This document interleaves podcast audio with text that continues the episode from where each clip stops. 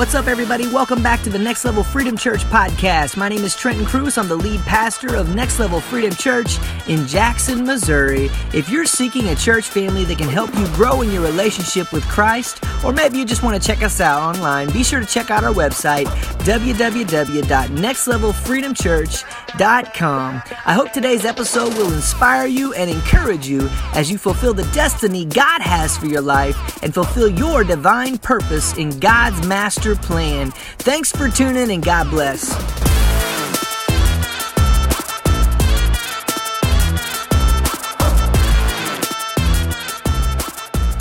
We are going to be continuing our God is series tonight with part three and we are going to be talking about a name most of you already know how to pronounce because most of the time it's said right, which is Jehovah Shalom. And we're going to be talking about Shalom tonight and what Shalom peace is and what that actually means. If you're tuning with us online, thank you so much for joining with us. What I want to do is invite you and give you a personal invitation to come on down and join us at 1225 Oak Cape Road right here in Jackson, Missouri on Wednesday nights at 7 o'clock. We have Next Level Freedom Church. Sunday mornings at 1030, Joy Church has their service and we attend with them so you can come to either service. We'd love to meet you and your family. And by the way, my name is Pastor Trenton Cruz. I'm the lead pastor of Next Level Freedom Church right here in Jackson, Missouri. Thanks for tuning online, but come on down. We want to see you. We want to meet you in person. How are you guys doing tonight? Seems like everybody's kind of tired. It's like a quiet across the room, but that's all right. So, and oh, and we're going to be talking about peace. So, oh no, you're. But I hope you're not going to sleep for the peace we're going to talk about tonight. So, uh, but Jehovah Shalom. So uh, here's what we're going to do. The key passage for the next two weeks is going to be coming out of Second Corinthians chapter 3, verses 17 and 18. And it says, Now the Lord is the Spirit, and where the Spirit of the Lord is, there is liberty. Some translations, freedom. And that's exactly what it means liberty or freedom. But we all, with unveiled face, beholding as in a mirror the glory of the Lord, are being transformed into the same image from glory to glory, just as by the Spirit of the Lord. Let's go ahead and pray tonight and then we will get into this word. Father, we thank you, Lord, for this evening, Lord. We thank you for those tuning online. We thank you for those that are here tonight, God. We just ask, Lord, that you will speak your words through me, that they would not be my own words tonight, God, that your words would come across this microphone and those listening would receive the word that you would have for them to receive. In Jesus' name, amen. So, for the last couple of weeks, we've talked about the names of God. That's why the title of the series is God is. Who is God in your life? The Bible gives us names throughout the Old Testament, and we're showing how Jesus fulfilled those names in the New Testament, and that is how we get to know God. The best translation of who God is that we have was Jesus when he came on the flesh and he showed us just how loving of a God we serve and he gave his life so that we could live. Because before that when you read the Old Testament I've heard some people say it's sometimes like you're reading about two different gods but that's not the case. In the Old Testament you got to think about it. There were laws that were given to the Jewish people to cleanse them they would offer sacrifices, certain ones for certain sins, and depending on how rich you were, you eh, offered different things. But all that really did was cover up their sin for another year. But when Jesus came on the scene, he erased our sins and gave us a fresh start. Second Corinthians is at 517 in it. Behold, Anyone who is in Christ is a new creation. All things have passed away. Behold, all things have become new. And it's not up there tonight, so if you were looking for it, you missed it, but that's all right because I'm just quoting the Bible to you. Because when you're born again, your life should show some changes. There should be some changes going on in your life. You shouldn't be doing the same stuff you did yesterday that led you down the wrong path and got you in trouble. You should be moving on to what God has for you. And can I make you a promise? And I'll back it by the book. You can take it to the bank. God's promises are a whole lot better than the ones this world is promising you. Because the world's promises always end in death. but God's promises end in life, and in our case, eternal life through Jesus Christ, our Lord and Savior. So that's where we're going to head tonight. We're going to talk about Jehovah Shalom. And if you haven't caught the last couple of weeks, we talked about the forgiveness of sin and the deliverance from sins to dominion. This next couple of weeks, we're going to be talking about the fullness of the Holy Spirit and the names of God that show and give us that change through the Holy Spirit. The first week, I believe it was Jehovah Sedek that we looked at, which was Jehovah Tsidkenu, some of you have heard, the Lord God, our righteousness. And we talked about the fact that we're not really righteous because the Bible says our righteousness is as filthy rags, but we are declared righteous through the blood of Jesus. And we looked up Romans and we talked about that that week. You can go back and check that out. Last week we talked about Jehovah Kadesh, which was the Lord God who sanctifies. And we talked about the sanctification. Both weeks, the last couple of weeks, we talked about women in particular. The first week was the woman that was caught in the act of adultery, and we asked, well, where's the man? Might have been one of them. We don't really know. Because how else do you know the adultery is going on? Mm-hmm. So let's just think about this with some common sense, just for a second. It's not in the Bible, but how did they know the adultery was happening? Unless somebody had a word or was involved. We really don't know. The Bible doesn't say on that particular. Because remember, these were religious leaders. They were religious, they didn't have a relationship with God. That's what Jesus came to give us. And then last week we talked about the second woman. We talked about there's two different women that anointed Jesus' feet in the Bible. One was early on in his ministry, which was the woman we talked about last week. The other was later on in his ministry, which was Mary, the uh, sister of Lazarus, and she did it at her house. Some of the clues we find in the text about there's a difference. This lady we talked about last week, it actually happened at a religious leader's named Simon. It was his house. A lot of people think it's the same one, but it's not. It was two different times in Jesus' ministry. And we talked about she had no name, and that was significant because he sanctifies us. Fill in the blank. What offering do you bring? That perfume she broke, I don't know if we talked about it much last week, was a year's worth of oil. Or actually more than that, because they would save this from birth. They would put a little bit in each year.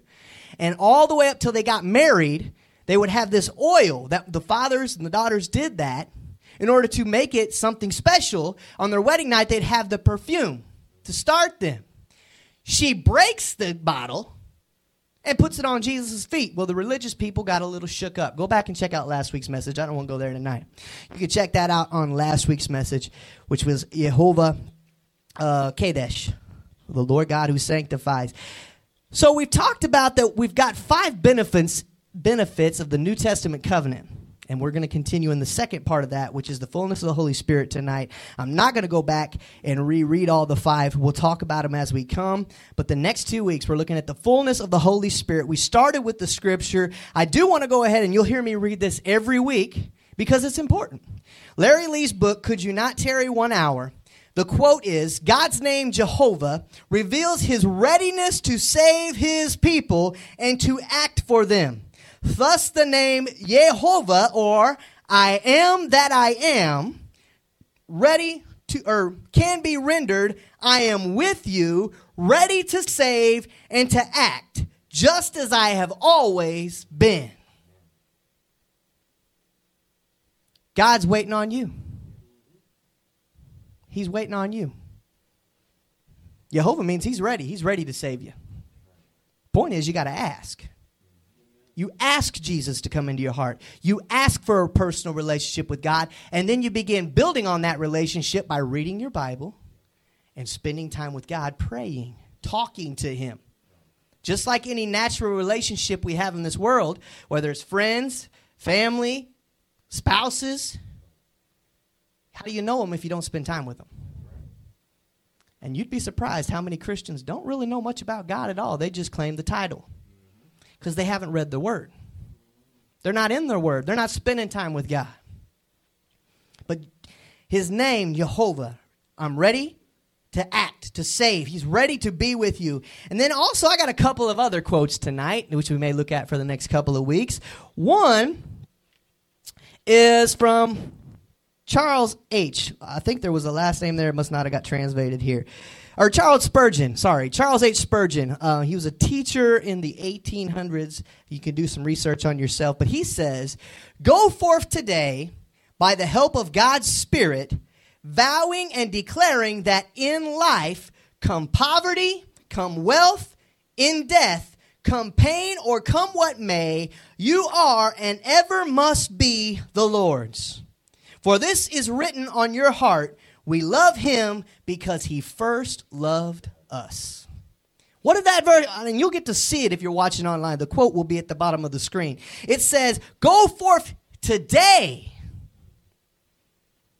And then he gets in, you're, you're vowing that you're going to declare life. You're going to be, you're going to go for God's spirit. Come poverty, come wealth, in death, come pain, or come what may. It doesn't matter what curveballs the world throws at me. I belong to the Lord. And I love him because he first loved me by giving his son to die. The other one I got here tonight is G.K. Chesterton. And he said, How you think when you lose determines how long it will be until you win. That was interesting. Let me read it one more time. It'll be on the bottom of the screen for those you online. How do you think when you lose determines how long it will be until you win. So when you're going through something, what you're thinking, your own mind's going to determine how long it's going to be till you win. We put ourselves in the midst of depression, anxiety, all these things that come our way because we're, we're not focusing on the right things in our life. We need to be focusing on Jesus. So how we think when we lose determines how long it'll be till we win. So it just because things look a little rough right now, I'm still declaring that he is Jehovah Shalom, the Lord God, my peace. Actually, it means the Lord God is peace, which we're going to read here in the text tonight. Judges chapter 6, verses 23 to 24 is where that name come from. And this is the story of Gideon. I'm not going to go back and talk about that for the sake of time. We did talk about it back in September, October. It says, Then the Lord said to him, This is when he was calling Gideon out. And Gideon's a little nervous. Who am I, Lord, that you're going to call me? My tribe's the least of Manasseh. How in the world can I make a difference? How many y'all ever caught yourself asking that question? I'm just one person in a little bitty town. Some of y'all may have beat me, but I come up in a town of 500 people. We were small. Oh, 350. He's got me beat. But it doesn't matter how small you think you are. God's got big plans for you. He's got a plan for you that only you can accomplish in your life. He's waiting for you to say yes. What did Jehovah mean? I'm here. I'm ready to save you. I'm willing. Are you going to receive it? That's up to us. He said, Then the Lord said to him, Peace be with you. Do not fear. You shall not die. So Gideon built an altar there to the Lord and called it the Lord is peace, Jehovah Shalom. To this day, it is still on Ophrah in the Abiezrites, ter- or the Abiezrites in that territory, I guess. Or so the point is, if you don't know the story of Gideon, I'll give you the chapter, Judges six. Start there because he gets called out. Read about Gideon. Read some of the miracles God used him to do. He battles he won that in the world standards he shouldn't have won but God. Whew, that's one we won't get on conjunction junction. But God. It looked bad for me. I was going through some stuff, but God had a plan for my life. And I walked in it. And when I walked in it, he became, no matter what distractions come my way in this world, He is Jehovah Shalom. The Lord God is peace. And let me just talk to you, let me just break it down. The word Shalom, you hear it a lot. They always greet each other in Israel. Shalom, Shalom. You hear them greeting. Shalom. What is Shalom? Shalom means completeness, safety, soundness, welfare, health, prosperity, peace, quiet, tranquility, contentment. But it's not just peace. Peace in friendship of human relationships. Peace in your especially your relationship with God and your covenant with God. Peace from war peace as an adjective. That's an action word, description word. Peace. Completeness. What they're saying is pray your life's complete. Shalom. May your life be complete. May you have peace, not just any peace, the Lord's peace. And I'm speaking that over you tonight. We're going to look at a story out of Mark chapter 4. Here we go. Where did Jesus, just one of the stories, we can't get to all of them, but one of the stories we want to share with you tonight about where Jesus fulfilled this Jehovah Shalom name in our New Testament. Mark chapter 4, verses 35 and 36 is where we're going to start. On the same day, when evening had come, he said to them, Let us cross over to the other side. Pay attention. Now, when they had left the multitude, they took him along in the boat as he was, and other little boats were also with him. Any given moment in your New Testament, Jesus had thousands, hundreds of people following him. We hear about the 12, we know them by name, but there were so many more that followed him. So when it says they got in the boat, and then it says there were other little boats with them, it's talking about all the other people that went with him. Now, he even taught from a boat, interestingly enough. One is to get away from the people because the hands are all over him, right? The other is it works kind of like a microphone. Have you ever been fishing on a pond and you start talking, you can hear the person on the other side of the pond. That's because that water carries that sound. So it helped project him when he was teaching, but in this case, he's getting away from the crowds because they are bombarding him because he's doing miracles. And people want the miracles, they don't want the commitment. They want the miracle, right? Anybody know anybody like that? But let me give you point number one. To sail with God, we have to separate from the crowd. There's another old saying, I don't remember exactly how it went, but you can't soar like an eagle if you're flying with buzzards or something like that, if you're hanging out with buzzards. Eagles soar. Buzzards are the ones looking after the dead things in life, right? They're eating the dead things. But if you're going to sail with God, you're going to take this journey with God, you're going to have to separate from the crowd. You can't be doing what everybody else is doing. You are set apart. Just like the Jewish people in the Old Testament were set apart as God's people. If you are claiming you are a born again believer, we ought to see some fruit. We ought to see you living that thing out, and you should be separated from the crowd, which means, guess what? The world isn't always going to like you very rarely will they like you.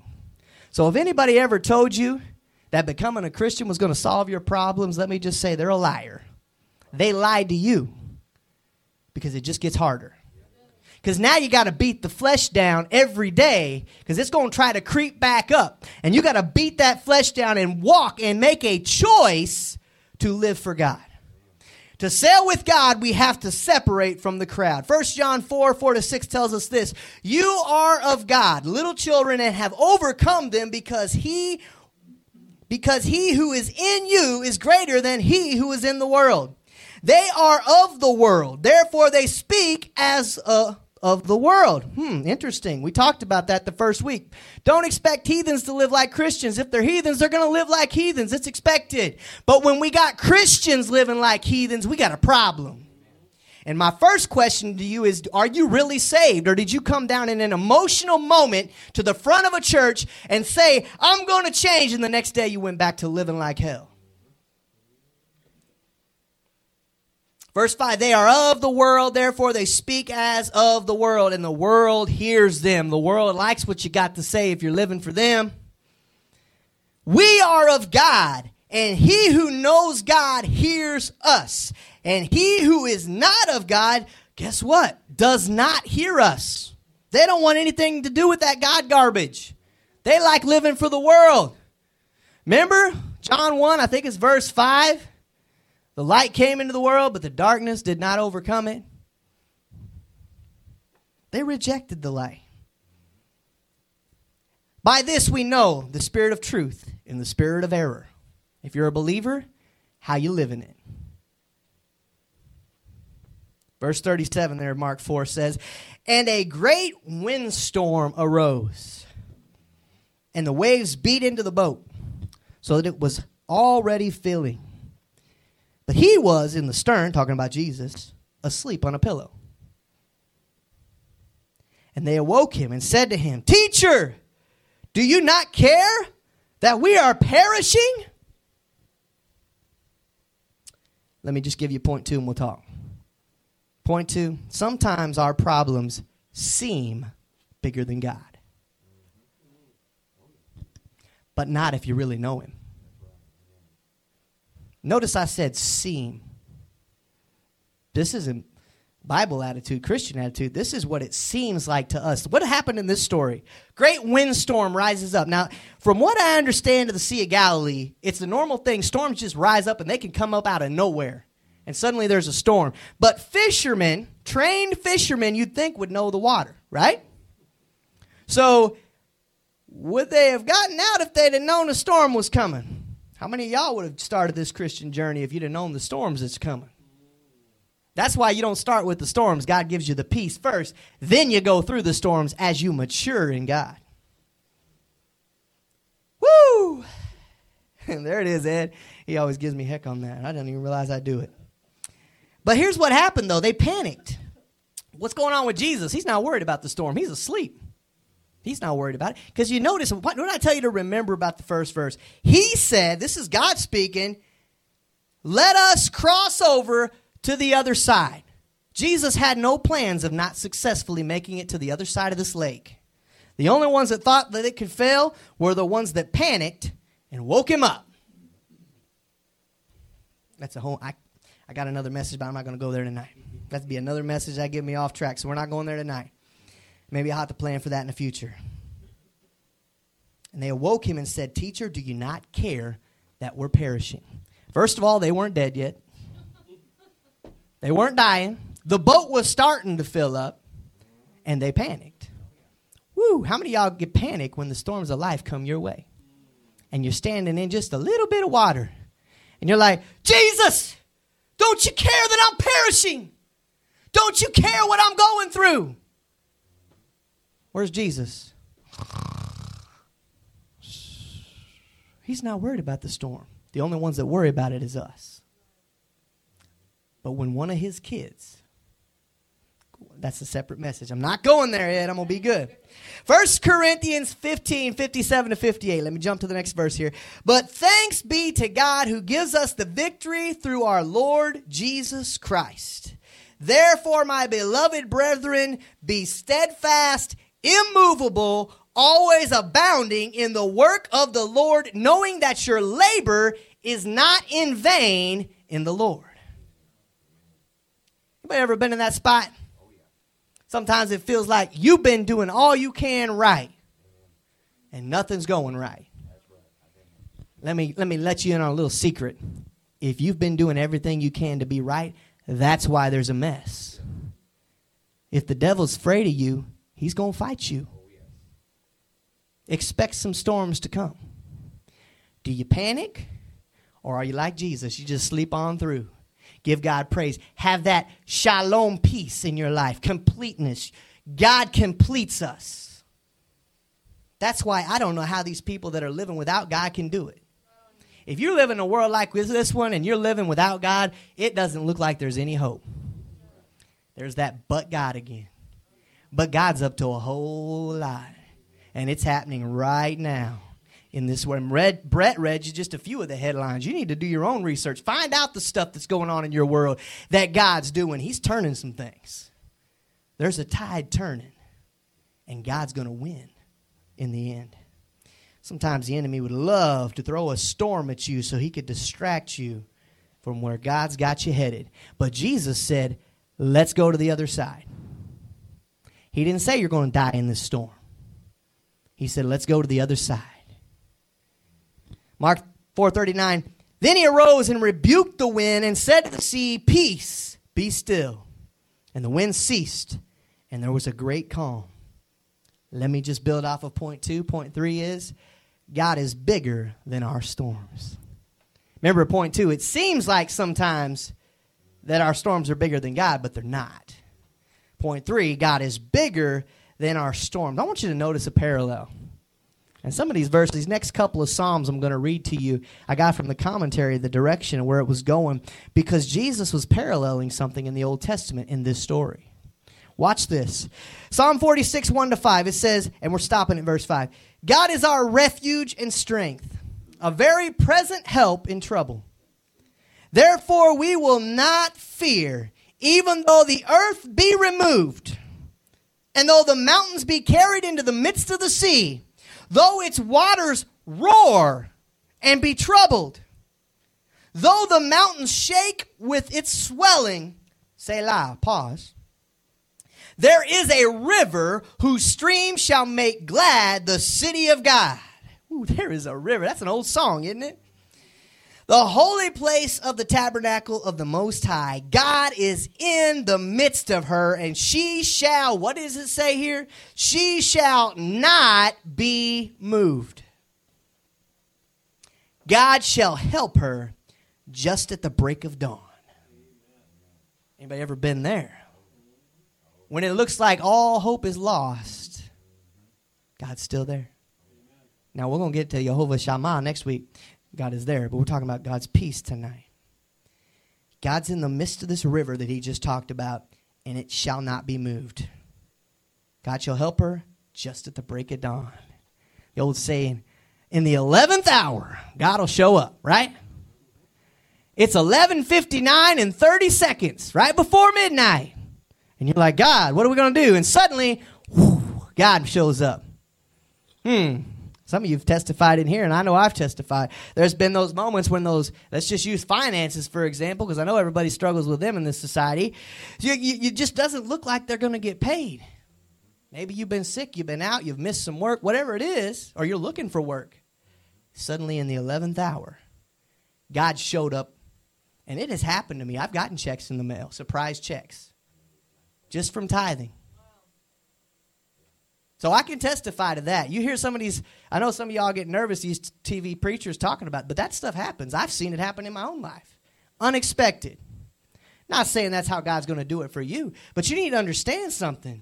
God likes to show up in the 11th hour. Why is that? He gets the credit, He gets the glory, because there was no hope for you until He showed up. And when Jesus showed up in your situation, peace be still. But he's going to chastise them here in a second. Look at verse 40. He said to them, Why are you so fearful?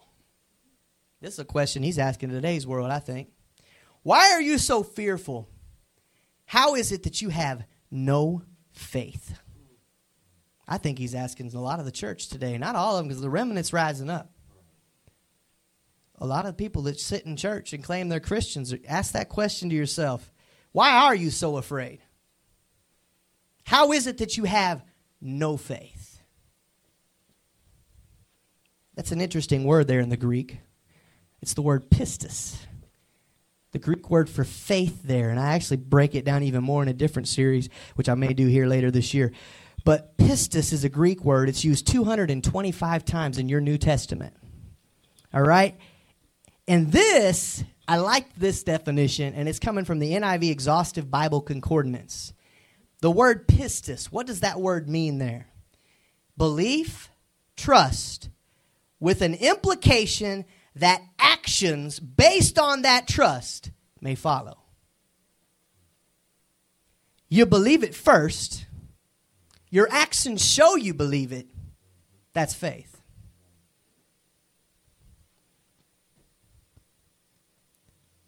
Because point number four if God is in our boat, we have nothing to fear. If God's sailing with you, what are you afraid of? This world has never offered you anything that could benefit you at all.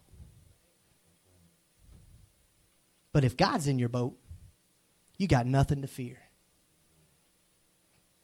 Psalm 107, another parallel. Just listen to this. Just listen. It'll be up here and on your screen for those watching online. Psalm 107, 23 to 32. Those who go down to the sea in ships, who do business on great waters, they see the works of the Lord and his wonders in the deep. For he commands and raises the stormy wind, which lifts up the waves of the sea. Sound like anything we just talked about? They mount up to the heavens, they go down again to the depths. Their soul melts because of trouble. They reel to and fro. He's talking about the people that go down to the sea. and stagger like a drunken man and are at their wits' end. Does it sound like what we just read? Read it. Just hang on. See. At their wits' end. Verse 28. Then they cry out to the Lord in their trouble. Why do we wait till we get to wits' end to cry out to God? Hmm, just saying. Could have saved yourself a whole lot of stress if you'd have called on him in the first place. Then they cry out to the Lord in their trouble, and he brings them out of their distress. This whole passage is talking about sailors going down to the sea, getting on some stormy waters, panicking. And then God showed up and delivered them. He calms the storm, verse 29, so that its waves are still. Then they are glad because they are quiet, so he guides them to their desired haven. Oh, that men would give thanks to the Lord for his goodness and for his wonderful works to the children of men. Let them exalt him also in the assembly of the people and praise him in the company of the elders. Did that not sound like tonight's story? Watch, it's not over yet. Verse 41 And they feared exceedingly and said to one another, Who can this be? That even the wind and the sea obey him. Some of y'all are like, well, it's Jesus, of course, right? Well, the disciples were living it. They hadn't been with Jesus very long when this story took place. They've seen him do some miracles, but never calm in a sea. How would you have reacted? Suddenly, this guy stands up and says, Peace be still. The storm quits instantly. Then he looks at you and said, Why are you so afraid? I like the fact that he started with, Let's go to the other side. He's like, How is it you have no faith? You've watched me. And this is what he's chastising them. Go read it. Go read the text for yourself. Mark is the shortest gospel. Go read it. There's 16 chapters. Early on, they're seeing Jesus do miracles. And he's like, How is it you have no faith? You've seen me do things. Maybe nothing to this magnitude, but you've seen it. Who can this be that even the wind and the sea obey him? Because last point tonight the peace of God is beyond understanding. When you're going through a storm, He's the only one that can calm your waves. Calm your waves. Because Philippians 4 6 and 7 tells us Be anxious for nothing, but in everything, by prayer and supplication, with thanksgiving.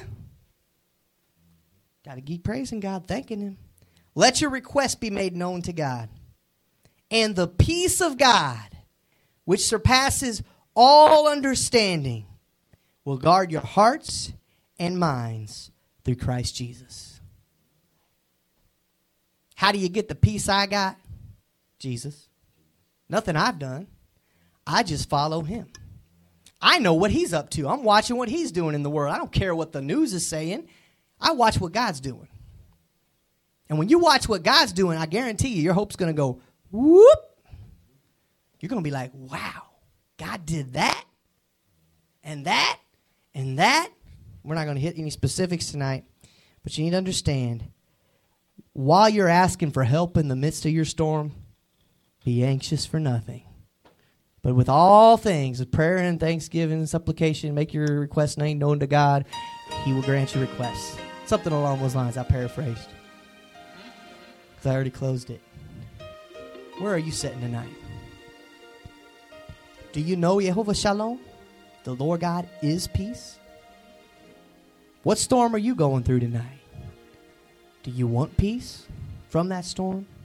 Turn it online. I will go ahead and dismiss you. Thank you so much for joining with us. It starts with a relationship with Jesus. If you don't have a relationship with Jesus, you're not going to make it very far on your journey. And the actual journey doesn't begin until you get a relationship with Jesus. How do you do that? You ask, Dear Jesus, I know I'm a sinner. I believe you died on the cross for me. I believe you rose on the third day, becoming victorious over death that I might live. I ask you to come into my heart, be Lord of my life, forgive me of all my sins. From here on out, I want to live my life for you. Thank you, Lord Jesus, for saving me. In your name I pray. Amen. You prayed that prayer, you meant it from the bottom of your heart. Welcome to God's family. Let me help you. Salvation is not a prayer, it's a lifestyle. If you don't change the life after the prayer, you just said some words. Nothing happened, no change was made. But if you meant it and your lifestyle changes, congratulations. Welcome to God's family. Receive your free gift of salvation. The next thing you need to do is find a church that's open, that are making disciples, and get baptized, because that's what Jesus did next. And I won't quit telling you, get baptized. It's the next step. It's important. It's your way of showing the rest of the world the change God has already made on the inside of you. Baptism doesn't save you, it's a whole nother step in the journey. You have to ask. Once you receive salvation, then you're baptized. God bless you for tuning online. Thank you so much. Check out nextlevelfreedomchurch.com. We'll see you next week.